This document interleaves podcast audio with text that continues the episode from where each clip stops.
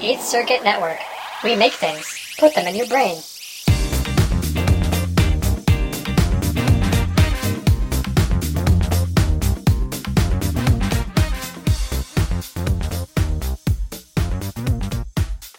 Hello, and welcome to another episode of Funk Radio.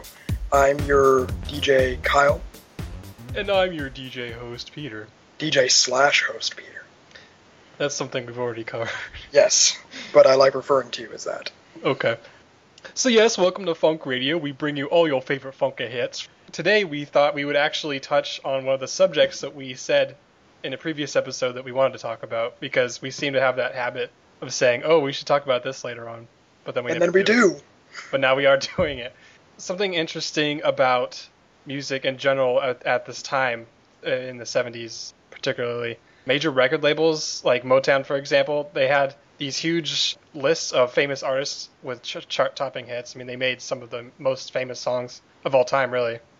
But the backing music for these songs, people don't really think about it, but these record labels have these whole studio bands, which are basically mega groups of musicians that play the backing music for pretty much all of their songs. It's just so they have someone in-house. If they need someone to play music, I mean, there you go. You have a whole group of people.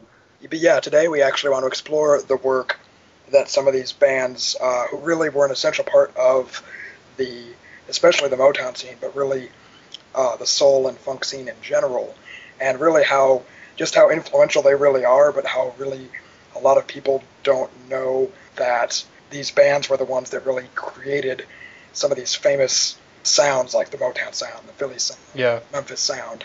They just think, you know, these artists that sang on these tracks, you know, just everything came out of their head, and that's not necessarily true. Yeah, well, I mean, I'll mention something, because, like, let's just say, for example, people know Ain't No Mountain High Enough by Marvin Gaye and Tammy Terrell. Mm-hmm. I mean, I think someone who isn't that educated in music might just think, oh, you know, Marvin Gaye wrote this song and sang it and did all the music for it, and they just released it on Motown. But, I mean, when you really think about it, you know, someone different is writing it, someone else is performing it, in this case, Marvin Gaye. Mm-hmm. But then also all the backing music for that. I mean, he's not doing all the instruments in the background, obviously. Yeah. I mean, he's basically just a singer. So th- these groups really are basically right there in your face for all these songs that we all know, but you don't really think about who that is, which I find kind of cool. Yeah. I mean, not not that, not cool that we don't know them, but cool that it's something we can learn about today. Indeed. But yeah, one of the one of the first um, house bands that we investigated is this group called the Funk Brothers, and they were the nickname of a, of the Motown house band that performed the backing music for basically almost all Motown recordings from like nineteen fifty-nine till they moved to L A in nineteen seventy-two. So, what, twenty-three years? Question, did the, did they leave Motown then, if they moved to L A? Yeah, they, I think they left Motown to, you know, move to the L A scene, because that's kind of part of where the soul and genre was migrating to hmm. in the seventies, especially disco and whatnot. That's all that originated in the L A area. Hmm. So I'm sure they moved out there to get on that scene. That's cool. But it's funny because the Funk Brothers are basically fairly unknown because house bands weren't actually credited on songs until Marvin Gaye released his single What's Going On in nineteen seventy-one, and then after that Motown started crediting them because of how, I guess, how popular that song was, or maybe that, I don't know, they were probably fighting for the right to get credited for a while, I assume. But it's kind of a shame because they what they did music for twenty years and weren't credited until a year before they said, screw this, move to L A.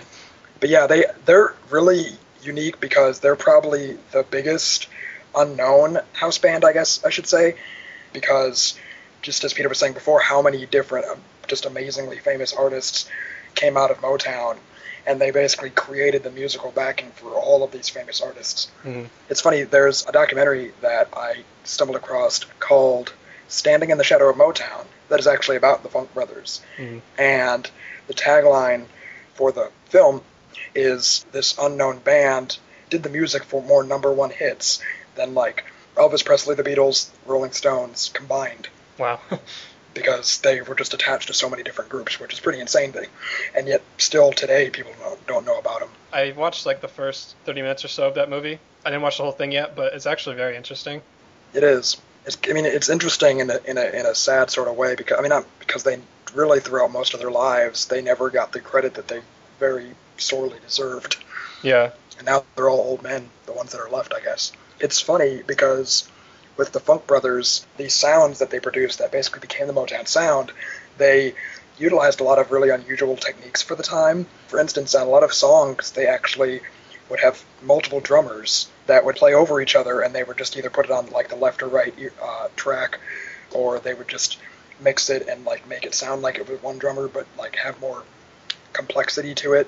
Mm. I know on Marvin Gaye's What's Going On, they actually had three drummers in that song. Oh, wow, really? Yeah, which wow. is pretty insane. And then it's funny because on because they also um, did the backing for The Temptations, arguably one of the most famous bands at that time.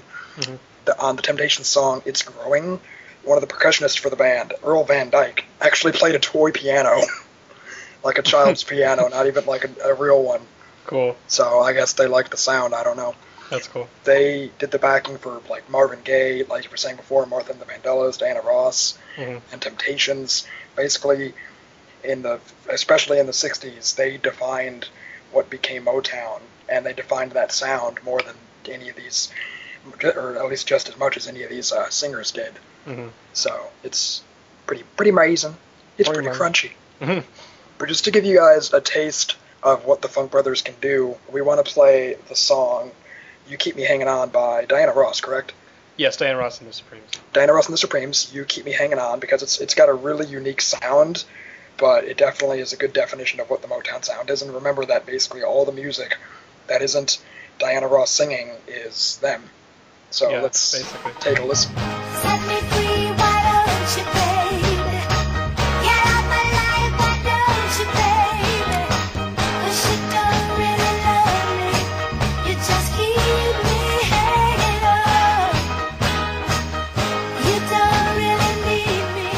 Yeah, definitely one of my favorite song, probably my favorite song actually by Diana Ross and the Supremes. It's, a good, it's such, good it's got such like a uh, intensity to it, you know. Yeah, it's pretty cool. So we are going to move on from Motown and go on down to Memphis, Tennessee, with Hi Records, and the the house band that they had there was called the Hi Rhythm Section. Now, Hi Records was the quintessential label for the Memphis soul sound of the seventies. Now, this was really a significant, you could say, area for, for soul as it was developing during this time, because a lot of people know, for example, like the Philly sound in Philadelphia. I mean, that was a major thing with, you know, Teddy Pendergrass and the O'Jays and stuff like that. But down in Memphis, we had more of like a southern influence, which was a little bit, I think, a little bit more blues uh, influence and stuff like that. The Hi Rhythm Section, they were made up of three brothers, Charles Hodges on organ, Leroy Hodges on bass, and Mabon Teeny Hodges on guitar. And they were also joined by drummer Howard Grimes. Also, I was reading that they actually, from time to time, they would work together with other influential people, especially from Stax Records, which was another major label in Memphis. Um, I think Hi Records stayed, kept going a little bit longer. I think Stax eventually kind of dropped off, but those were the two really big Memphis labels during this time. An interesting quote I read was by Memphis music historian Robert Gordon, and he said, "Between Stax and Hi Records, the music moved from the dance floor to the boudoir, and everything changed. The lights got turned down, and it got a little softer and a little warmer." I think that's I think that's really true, because as we were discussing with Motown, Motown music was very upbeat and definitely lent itself to um, dancing, even really before disco did. Mm-hmm. But a lot of the artists to come out of Memphis, and especially Hi Records, like Al Green, Otis Clay, they were much more sensual, and they basically helped define, I guess, the uh, softer soul genre that many people associate lovemaking with.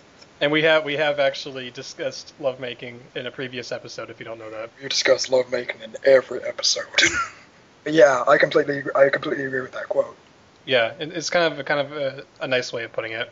So, in terms of songs that they've worked on, two songs that we've played previously on the show. One was uh, Let's Stay Together by Al Green, and another one, uh, I Can't Stand the Rain by Ann Peebles, which we played even more recently. Mm-hmm. Those those are two songs where the Hi Rhythm Section actually played backing on that, and we didn't mention that, obviously, because I, I personally didn't know that, but now we do. Anyway, uh, a clip of a song that we can play that has them in the background pretty prominently is Al Green's Here I Am, Come and Take Me, which is another one of his really famous hits. Personally, probably one of my favorites, top two. In for, general or Al Green? For Al Green. Yeah. Pretty good song. Let's take a listen.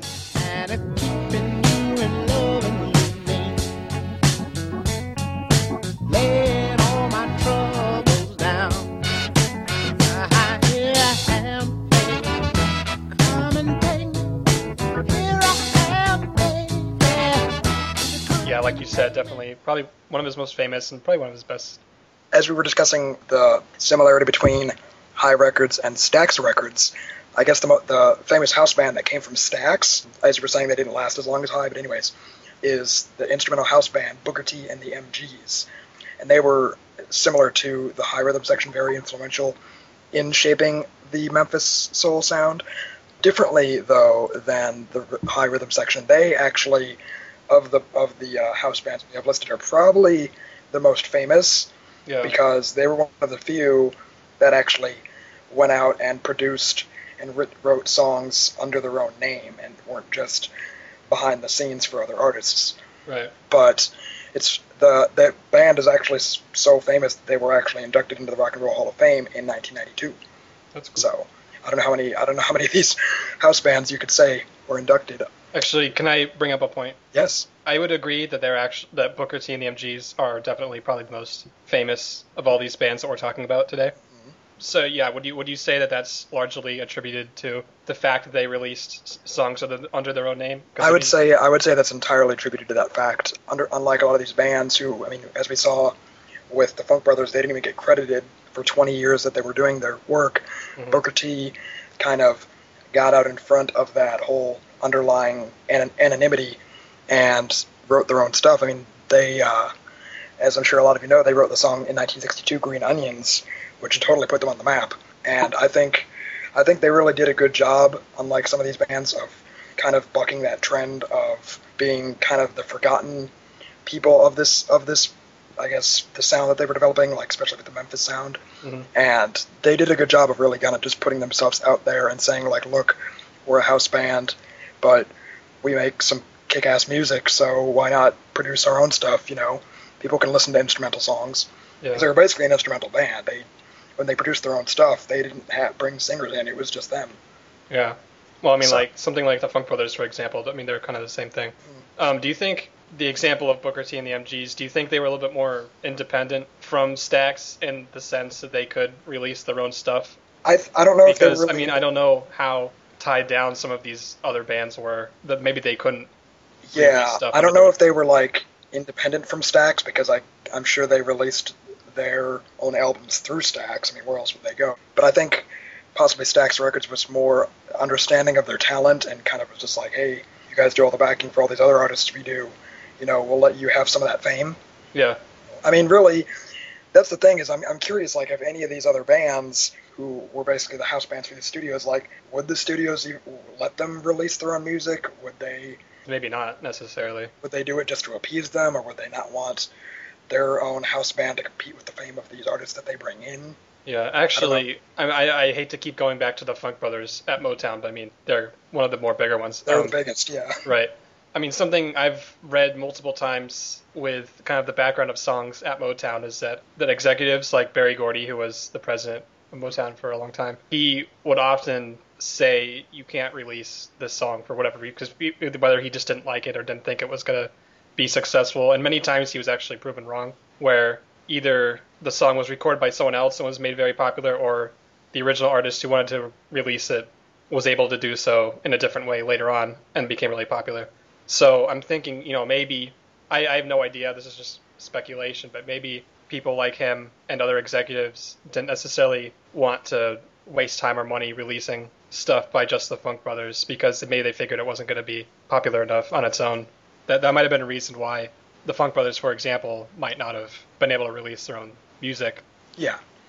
Getting back to Booker T and the M Gs, on top of releasing their own instrumental album, they also did the backing for such famous singers as Wilson Pickett, Bill Withers, Sam and Dave, and Otis Redding.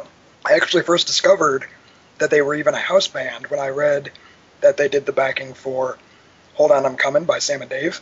Hmm. Before that, I just thought they were just some instrumental group that released some cool songs like Green Onions. No yeah. idea they were even a... It's funny because in researching them, I found out that M G actually stands for Memphis Group. Oh, so, really? Mm-hmm. Oh, that makes sense. Yeah. So that's pretty crunchy. That is pretty crunchy. But yeah, as um, I'm sure a lot of you know, they are very famous for their song Green Onions, but they actually had a lot of other hit singles, uh, one of them being the song Hip Hug Her, which we can taste, we can taste, we can taste it in our mouths. We can take a little listen to right now, and if you want, if you lick your monitor, you might be able to taste it. That's not recommended.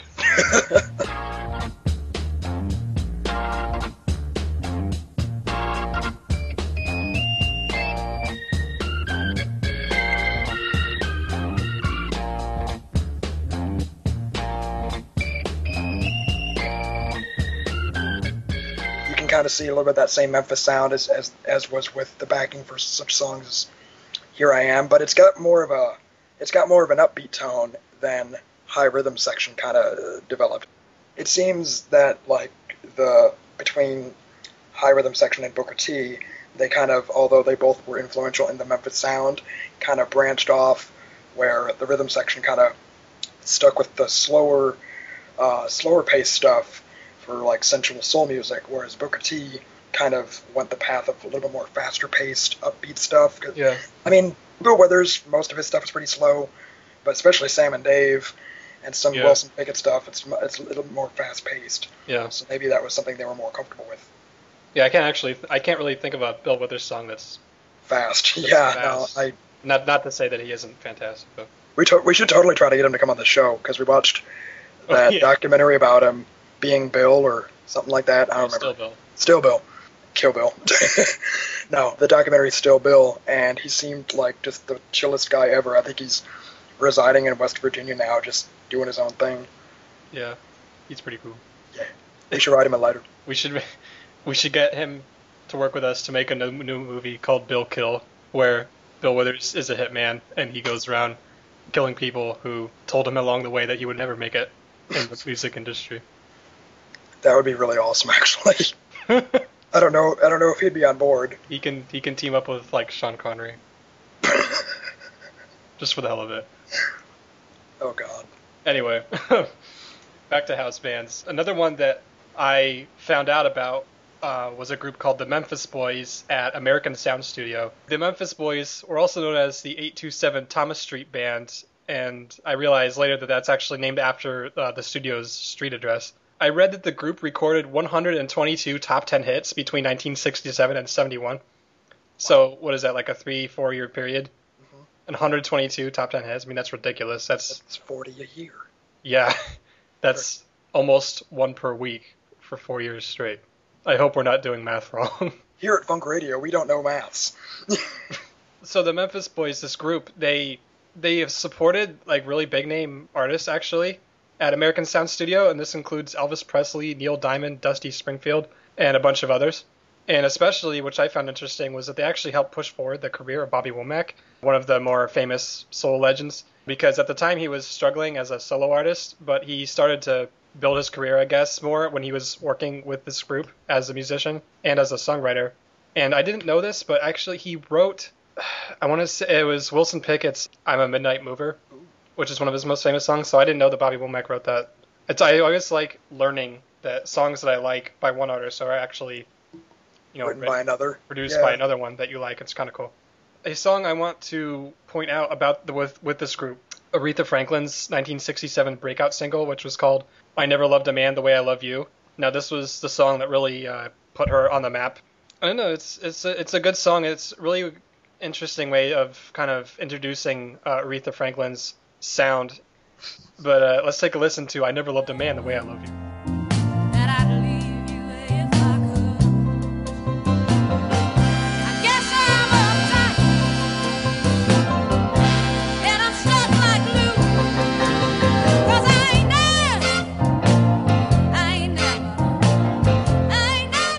Yeah, pretty good song. I think it kind of exemplifies her more southern slash gospel influence.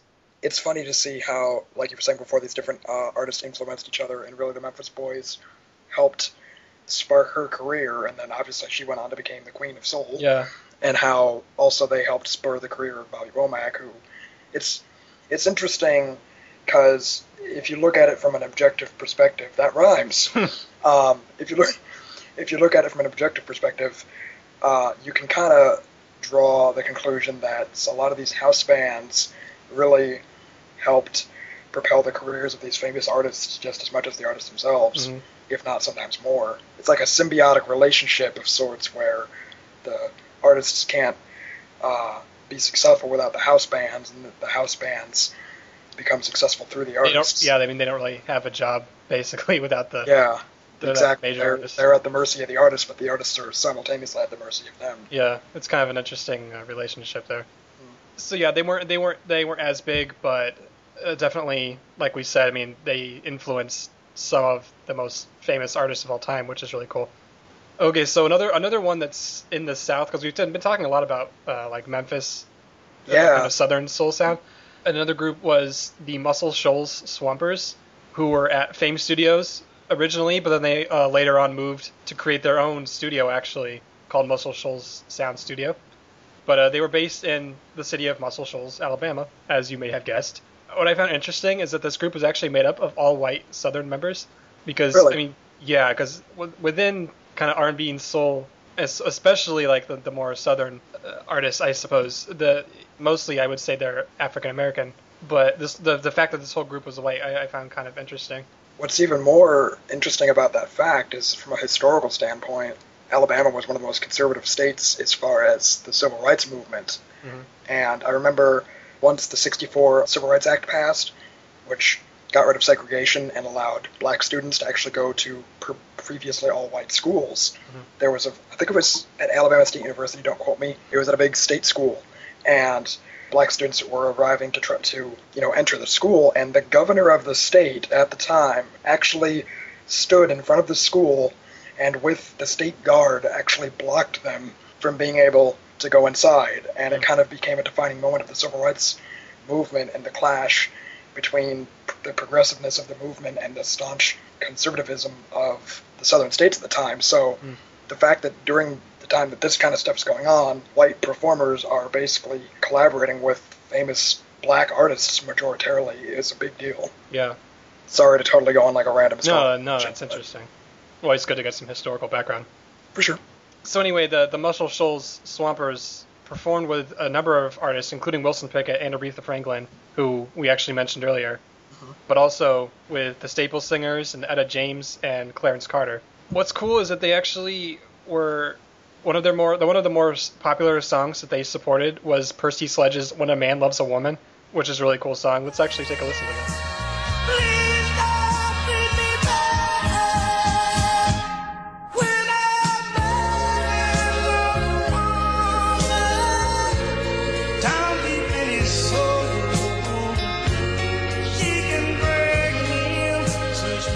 Actually, Kyle, something that yes. we talked about on our old show about this song was that, is, isn't it true that Percy Sledge actually made up most uh, of the lyrics? He, yeah, he improvised the lyrics. Yeah, the he basically had like a concept going, but like when he recorded, he basically had nothing written, so he kind of just made it up as he went along. And but he had became, the music written, right, or somebody? He had the music written, but he made it. He fit the lyrics to the music, basically as he was performing.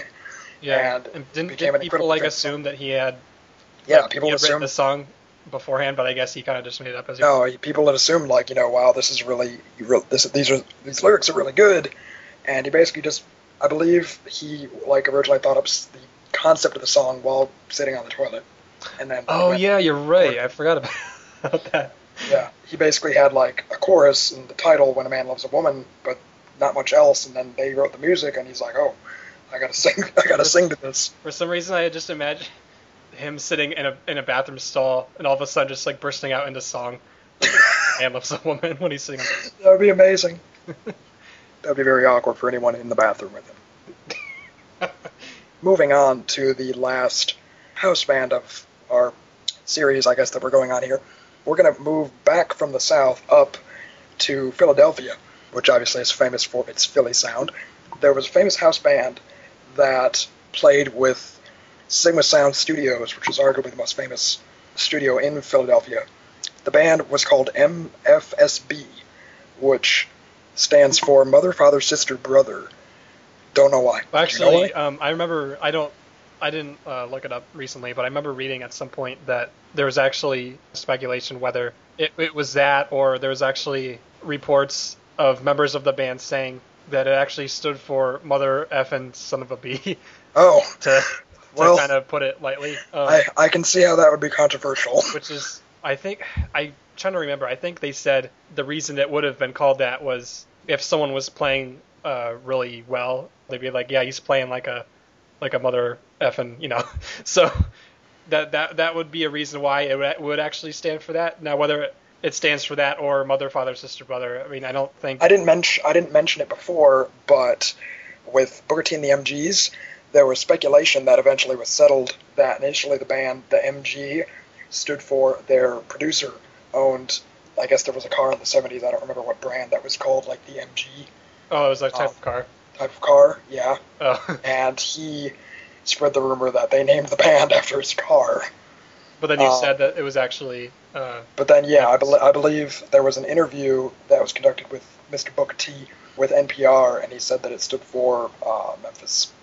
Memphis Group. It's funny how, it's, at least with two of these bands, there's like speculation as to what their name even stands for. It just yeah. shows more the an- the anonymity, I guess, of these groups. Yeah. And how people don't really fully understand them. Yeah.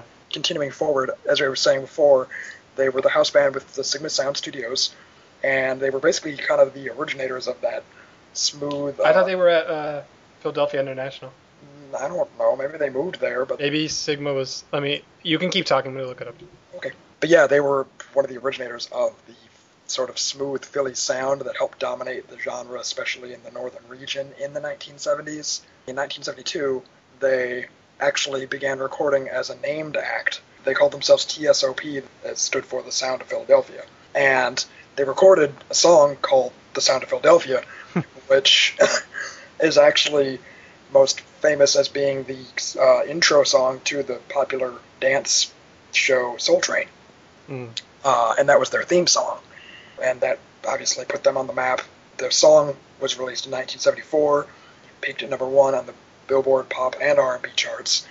And it was really one of the first songs that was influential in establishing the disco sound. Because as many of you know, Soul Train, although being called soul, kind of helped propagate disco because it was a dance-themed uh, and a dance and performance-themed show. Right.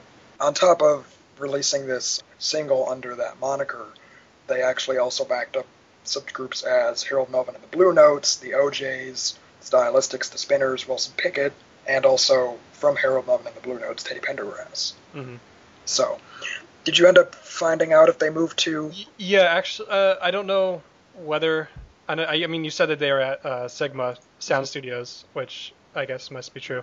But I'm reading that the Sigma was actually really as- strongly associated with Philadelphia International. So whether they were they worked for both or whether they were just really... They had a lot of connections, I guess. I don't know. But it sounds like they were pretty uh, pretty closely linked together, so... Interesting tidbit as I'm looking myself here. It says when they were at Sigma, due to a disagreement between Gamble and Huff, who were famous originators of the studio, uh, over finances, I guess a bunch of the members of the M F S B group moved to Sal Soul Records, uh, where yeah. they became known as the Sal Soul Orchestra.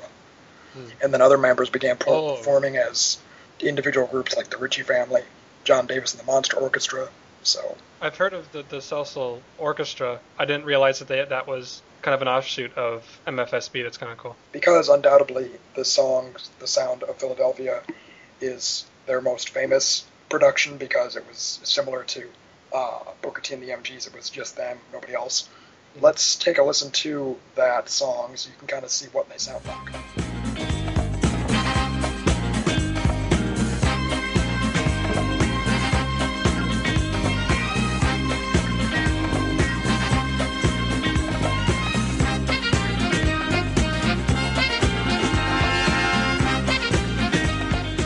If if you know kind of what the some of the more defining elements of the Philadelphia soul sound are, I mean, if you kind of just compare it to groups like the O Js or Harold Melvin and the Blue Notes, you kind of get that same that same sound, I guess.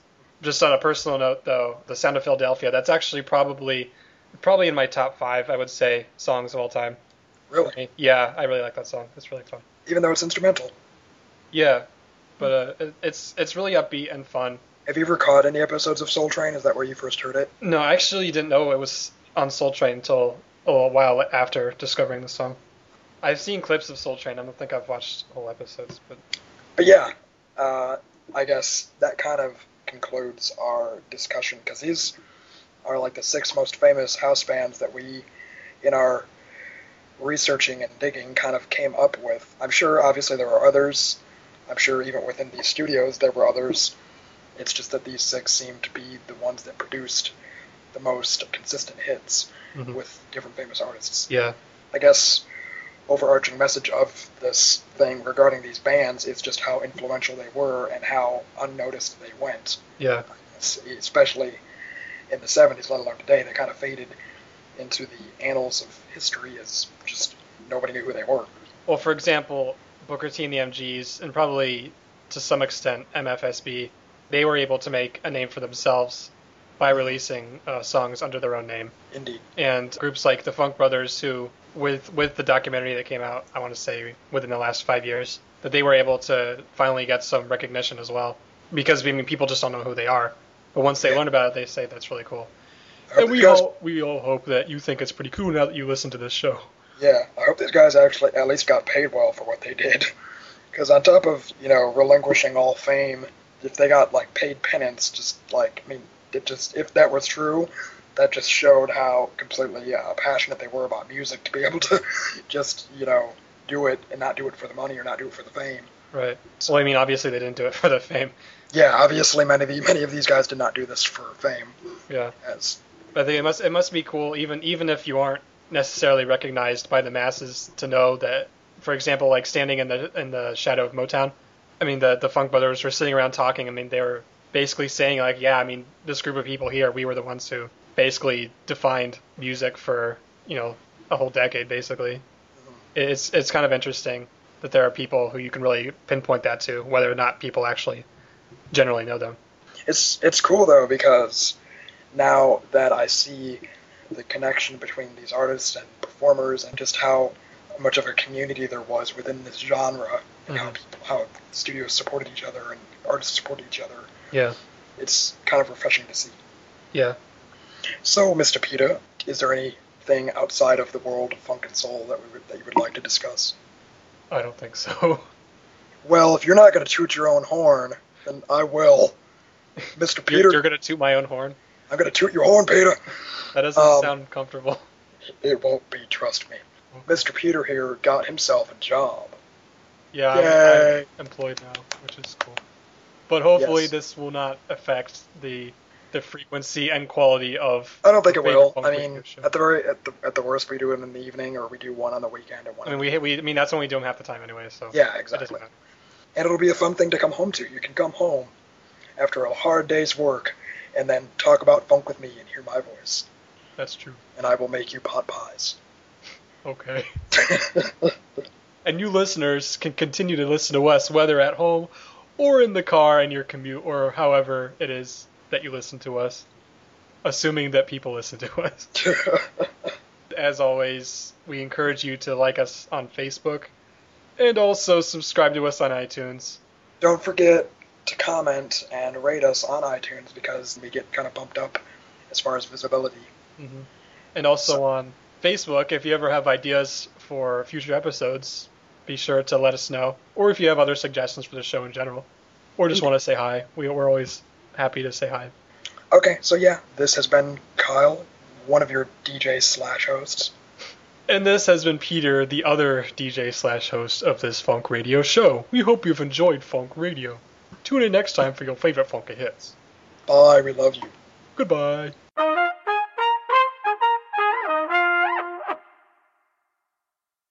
For more podcasts and the latest news in gaming, movies, and entertainment, visit eighth circuit dot com.